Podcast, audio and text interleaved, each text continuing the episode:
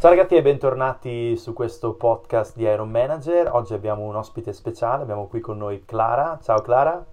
Ciao Fran, ciao a tutti. Eh, Clara è un'atleta dell'Iron Manager Army, abbiamo cominciato a lavorare insieme alcuni mesi fa, ma Clara è anche un'esperta di eh, posturale, è un'atleta eh, che si occupa in particolare appunto di questo aspetto eh, che non è legato semplicemente allo yoga, ma proprio anche a migliorare quella che è la mobilità articolare per gli atleti, per migliorare poi le prestazioni in allenamento. Ovviamente, come tutti noi, eh, anche Clara è rimasta chiusa in quarantena nelle ultime settimane. Eh, quindi ho pensato bene di eh, coinvolgerla in questo podcast per raccontarci un attimo come ha vissuto il periodo e eh, quali sono state le problematiche che ehm, diciamo, ehm, è venuta a conoscenza anche tramite i suoi atleti in questo periodo e come sta affrontando diciamo, le sue consulenze in questo periodo un po' anomalo, direi, giusto? Esatto, esattamente, sì. Io sono Clara, appunto, grazie Fran per avermi presentata. E, um, io sono istruttrice da due anni all'incirca, sono laureata da due anni nella triennale di scienze motorie e da un anno sono studentessa di osteopatia alla SESO di Venezia.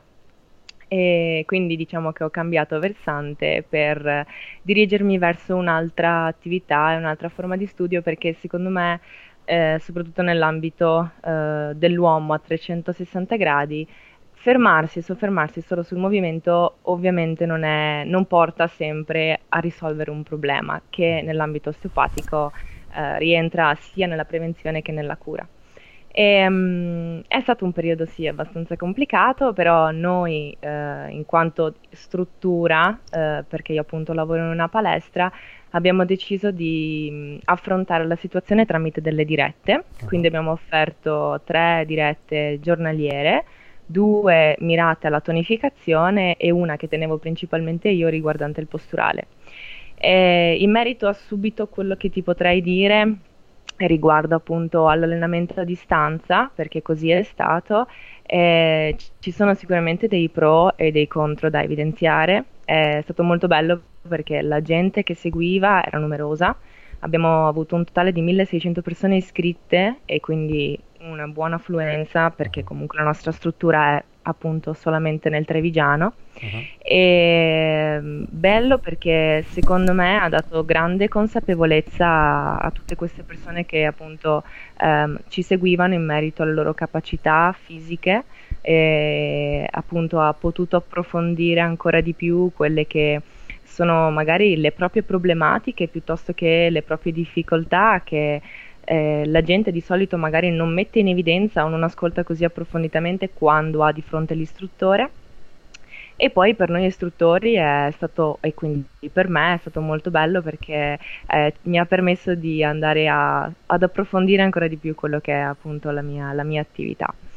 E mm, in merito a questo si può parlare un po' di mobilità, di stretching e di allungamento, anche se per anni lo stretching ha avuto grandi forme di controversie e um, io appunto mi dedico al posturale e alla pancafit, ma mi sento più legata al posturale uh-huh. come materia uh, sia di insegnamento che di studio, perché comunque spazia molto di più rispetto alla pancafit, perché la pancafit ovviamente obbliga ad essere su uno strumento, mentre il posturale può essere appunto guardato sotto mille sfaccettature.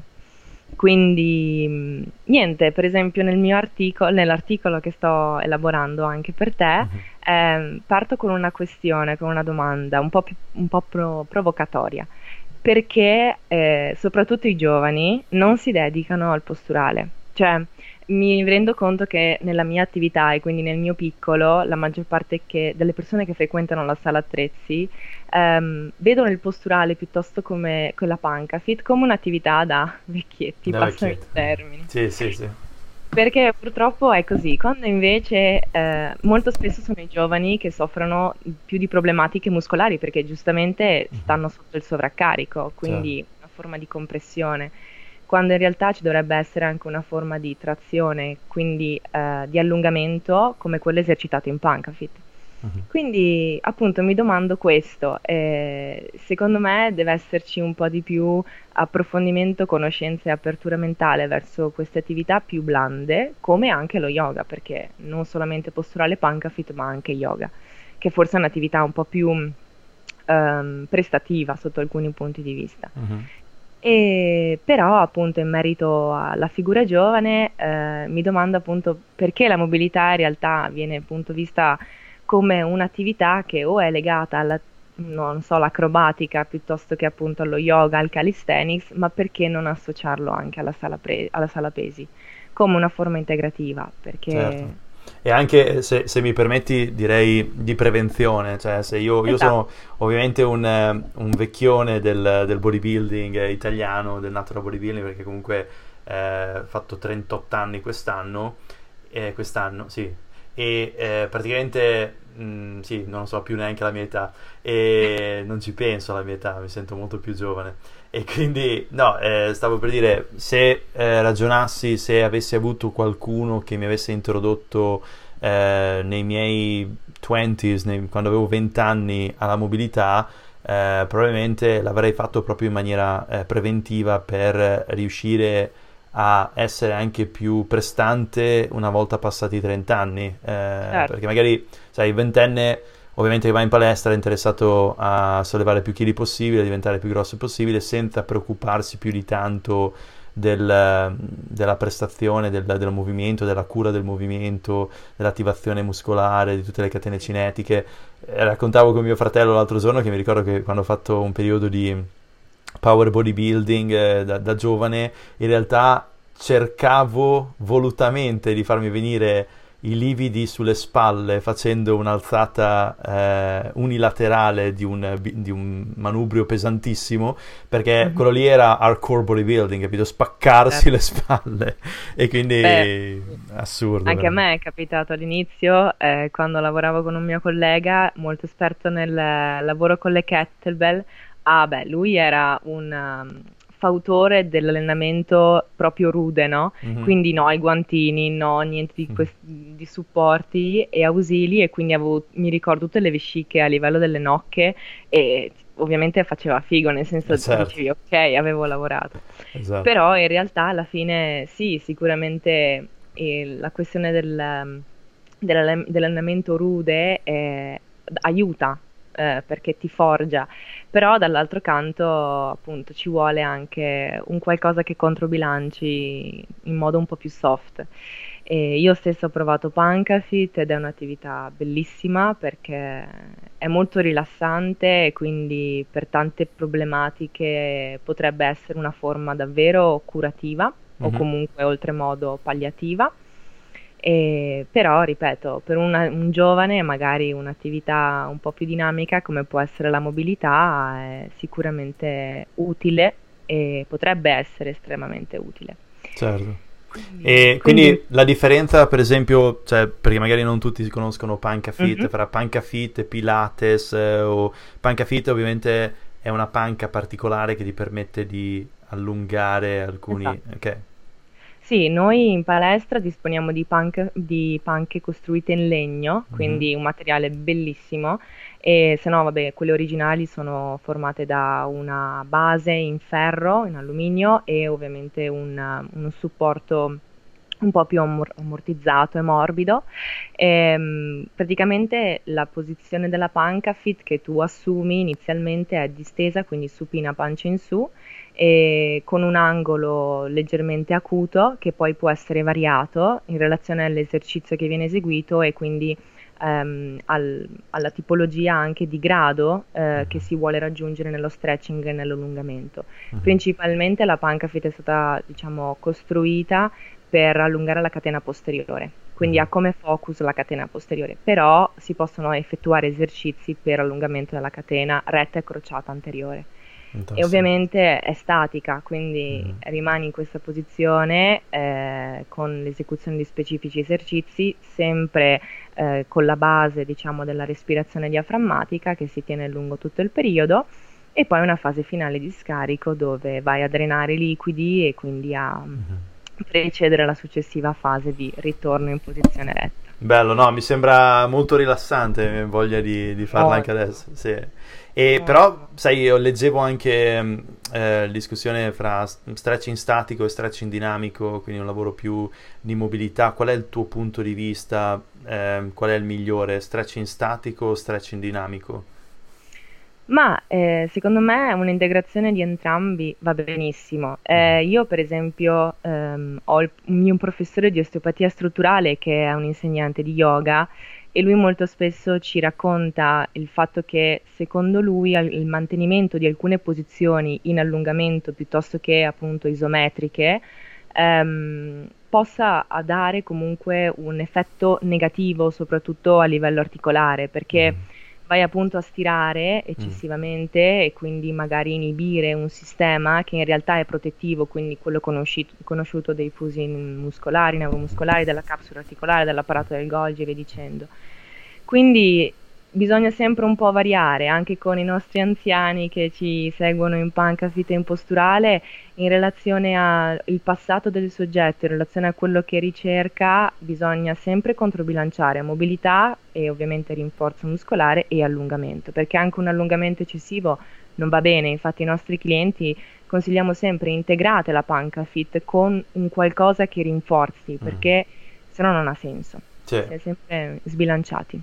Esatto. Quindi io sono favorevole a entrambi, ecco. Mm-hmm. Sì, sì, poi cioè, sicuramente magari lo stretching statico aiuta anche il corpo, il cervello a arrivare mm, a un certo range di movimento, però eh, sicuramente lo stretching dinamico, comunque un lavoro più sulla mobilità, aiuta comunque a esercitare forza anche a quegli estremi del range di movimento e quindi poi anche ad avere un miglior eh, transfer quando vai a fare eh, gli esercizi dinamici o i movimenti classici anche eh, nel bodybuilding. Quindi io personalmente tendo a fare più stretching statico proprio nelle giornate di rilassamento. Ehm, e non so se è corretto, però ehm, anche qui facevo un po' di ricerca e vedevo che in realtà molti pensano allo stretching e ai progressi nello stretching come arrivare nella posizione, però ovviamente se alcune posizioni sono veramente difficili o comunque siamo molto legati, ovviamente questo può volere, può richiedere anche dei mesi, quindi in realtà uno dei progressi che, o delle metriche di progresso che uno può guardare è in quanto tempo riesce ad arrivare a una posizione eh, discreta o comunque certo. eh, magari all'inizio che fai un movimento, non so, un pike o un pancake ci metti, non so, tre quarti d'ora a mettere la testa a terra e magari nel corso mm. del tempo ti accorgi che in realtà eh, continuando a allenare eh, quella posizione ci metti magari una decina di minuti eh, dopo esserti allungato bene, quindi quello già un super progresso perché riesci ad arrivare in posizione in tempo molto più, più rapido, giusto? Assolutamente. Sì, poi in merito a questo davvero ci sono tantissime, si possono creare tantissimi dibattiti e forme appunto di dialogo perché basti pensare alle ginnaste come arrivano a quei livelli lì, mm. che cosa appunto si mette in gioco perché appunto mm. a livello osteopatico comunque ci sono appunto eh, tante domande in merito perché per esempio una ginnasta ha il ciclo in ritardo, il ciclo mm. mestruale che le arriva a 17 anni anziché a 13-14 come dovrebbe essere e quindi appunto lì vai proprio a costruire un percorso mentale certo. di ragionamento per, per capire perché. Mm-hmm. E infatti, insomma, ne abbiamo parlato molto spesso a lezione ed è molto affascinante sapere che ci sono tutte queste strutture estremamente collegate a livello muscolare, tendineo, eh, osseo e quindi poi eh, ovviamente viscerale, ovarico in questo mm-hmm. caso. No, è, fant- è molto molto interessante, poi cioè, comunque eh, non so, anche durante queste lezioni che avete fatto online hai avuto modo di vedere anche molti giovani o principalmente adulti e signori anziani? Principalmente adulti. Okay. Eh, Diciamo che la persona giovane è un po' l'eccezione okay. eh, che ti segue perché appunto o è appassionata alla tua figura, nel senso come istruttore, oppure perché ha già capito, secondo me, dentro di sé mhm. eh, qual è il lavoro che forse a lei mh, mm, va, o a lui mh, mm, va meglio eseguire, no? Sì. Eh, quindi sì, più giovani in senso diciamo eccezionale, ma più adulti e persone anziane. Questo certo. sì. Certo, no, perché comunque eh, cioè, è davvero interessante come effettivamente sì, un, un, giovane magari lo può vedere come ok, ho bisogno della mobilità, ho bisogno di eh, diciamo, riuscire a muovermi meglio per una questione magari di sollevare più chili o comunque c'è sempre il fine ultimo è quello eh, più che invece un discorso legato alla salute che magari una persona adulta, una persona anziana arrivata ormai a non avere più tante pretese di eh, mettere su del buon filetto, ovviamente si arrende e dice ok, però voglio riuscire a eh, uscire dal divano, uscire dal letto eh, tutto in un pezzo piuttosto che fare una, una caduta frontale sul pavimento eh, mentre mi alzo, quindi sì. Eh sì, diciamo che c'è sempre appunto questo fine ultimo che dici tu, invece in realtà si dovrebbe io dico si dovrebbe, poi però ogn- sta a sé, sta a ognuno eh, capire qual è il proprio percorso interiore, perché poi comunque l'attività fisica, qualunque sia, è sempre correlata a un qualcosa di più profondo, emotivo, psichico che sia. Per cui, per esempio, anche con me stessa io mi sono dedicata tantissimo a uh, sessioni di mobilità, io la chiamo yoga, ma non è yoga perché n- non conosco moltissimo la pratica dello yoga, però mh, mm, mi permetteva proprio di rilassare l- sia la parte fisica che anche la parte mentale e, e ovviamente il, il, fine ultimo era quello di terminare la pratica con una mobilità e un'elasticità e una tranquillità maggiore rispetto a quella che avevo precedentemente. Certo, no, soprattutto in questo periodo comunque che in realtà molti considerano già passato, però eh, meno male io qua in Inghilterra sono ancora chiuso eh, e tutti i locali sono ancora eh, completamente chiusi, quindi non è un po' come in Italia, però in questo periodo sicuramente eh, aver integrato anche con sessioni di yoga, di meditazione o di mobilità sicuramente può, aver aiutato parecchio eh, proprio a trovare quel quell'equilibrio non solo fisico ma anche mentale, psicologico per riuscire a uscire da, questa pressione data anche dal, dal fatto della quarantena, assolutamente. Sì, assolutamente sì. Poi per me, io che studio il movimento e che comunque è oggetto del mio lavoro, mi ha permesso proprio di uh, provare movimenti nuovi, esercizi uh-huh. nuovi, sfidarsi e appunto uh, provare cose nuove, ecco. Certo, e quando, giusto una domanda perché ho appena fatto un, un esame di Health and Fitness uh, Testing eh, per l'università e ovviamente sono anch'io molto appassionato di, di, mobilità perché comunque mi sono reso conto avendo fatto tanti anni di bodybuilding anche hardcore nello stile farsi venire i lividi sulle spalle durante le alzate con, con i manubri eh, cioè che effettivamente non avevo mai curato questo aspetto come in realtà ho fatto negli ultimi cinque anni. Quindi sono contento di vedere dei progressi anche nella, nella mia mobilità eh, e di essere molto più mobile sicuramente rispetto a quando avevo 20 anni, eh, quindi considerando l'aumento dell'età, l'aumento della mobilità è sicuramente un ottimo, un'ottima cosa.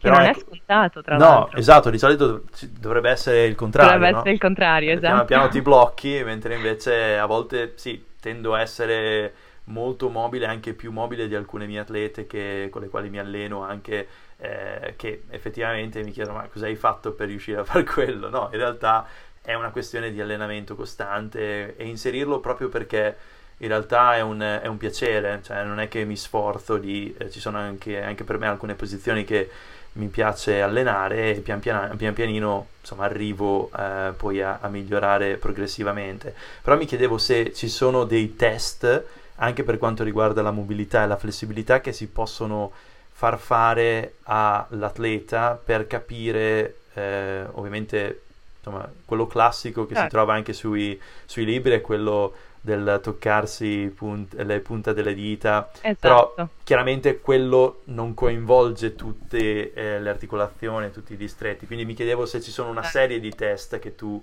di solito adotti per verificare il livello di mobilità di un, di un atleta. Allora, eh, di un atleta, noi vabbè, lavorando appunto con persone anziane, io considero sì. i miei atleti appunto certo. gli anziani. Comunque, come dici tu, il classico bending test, quindi il, l'andare a toccarsi le, le punte, è specifico per la catena posteriore, ma puoi integrare anche la mobilità dell'anca, della catena anteriore tramite eh, semplicemente sdraiarsi su un lettino piuttosto che su un tavolo e lasciare cadere a penzoloni la gamba, mm-hmm. quindi per valutare la distensione e l'allungamento dei muscoli E, mh, altri test riguardanti le spalle, semplicemente anche l'abduzione, uh-huh. eh, quindi portare, elevare il braccio sopra la testa, eh, piuttosto che l'estensione, la flessione, sempre per valutare appunto l'integrità della spalla e la sua mobilità. Eh, semplicemente ci, si possono poi inventare tantissimi test perché ce ne sono davvero tantissimi. Certo. Eh, noi soprattutto in palestra lavoriamo poco con i test ma bensì più con strutture, mh, con attrezzi specifici perché abbiamo appunto integrato da poco eh, la nostra valutazione, la, la nostra analisi posturale. E, però, ripeto, poi ognuno sperimenta la propria mobilità anche mh, in relazione al lavoro, all'attività fisica o comunque l'attività lavorativa che fa. Certo. Per esempio, una persona se sta scomoda su una seduta, eh, ovviamente può valutare la mobilità delle sue anche, anche tramite dei movimenti che può eseguire da seduto.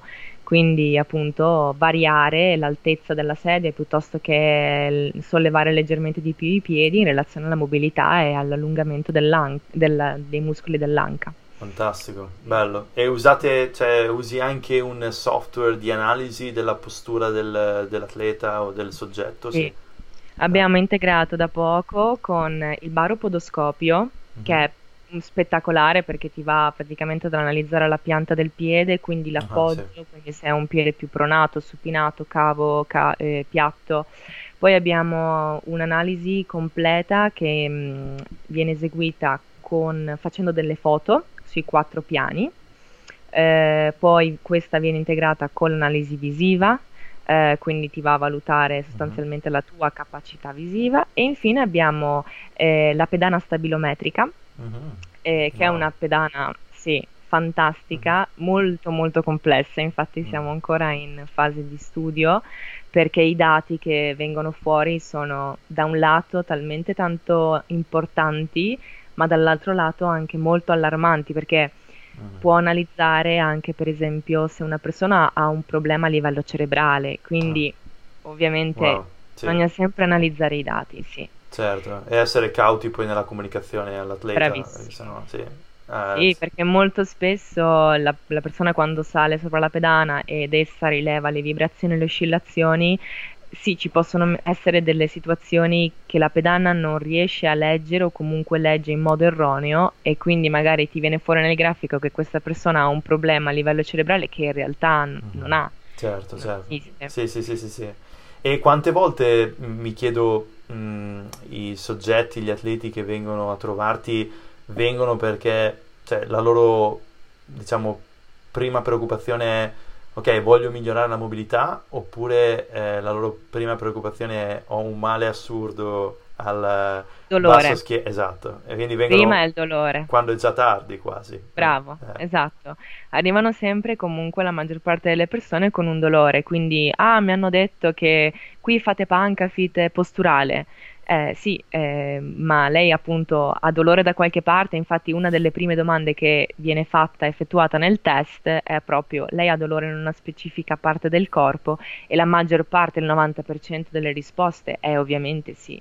Eh. Ed è da un lato un peccato questa cosa qui, perché come dici tu è, è già troppo tardi e specialmente il dolore eh, ferma la persona, soprattutto se questa è anziana. Uh-huh e ovviamente mh, crea una situazione di ansia, di, di, di, dolore non solamente fisico ma anche appunto mentale, psicologico, emotivo.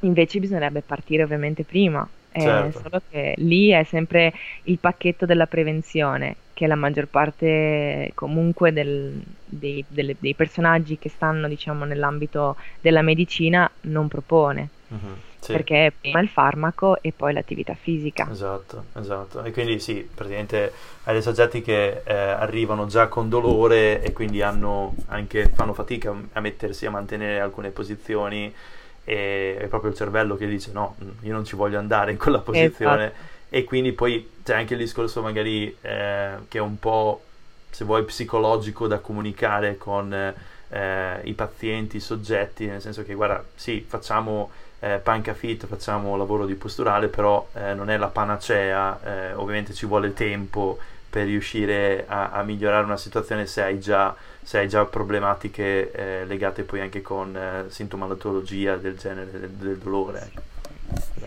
Assolutamente sì, e infatti bisogna integrare anche l'ambito psicologico emotivo con, questi, con queste persone perché ovviamente tenderebbero loro a provare una volta, due, e poi magari smettere, oppure comunque prendersi dei periodi di pausa molto lunghi, perché molto spesso le persone eh, che frequentano panca, fit e posturale, intendo quelle anziane o comunque adulte, eh, utilizzano sempre la pausa estiva come appunto pausa, no? Quindi non è mai lo stacco di una settimana come dovrebbe essere fisiologicamente parlando, ma sono sempre due o addirittura tre mesi, mm. ma questo è troppo ah, perché sì. torni indietro inevitabilmente. Certo. E infatti questo stacco della quarantena a noi colleghe ci ha messo molta, eh, molti dubbi in merito soprattutto alle persone che avevano iniziato da poco. Mm. E infatti ci aspetteremo comunque dal 25 di trovare un'altra tipologia di clientela e sicuramente dovremo guardare altre esigenze. Mm.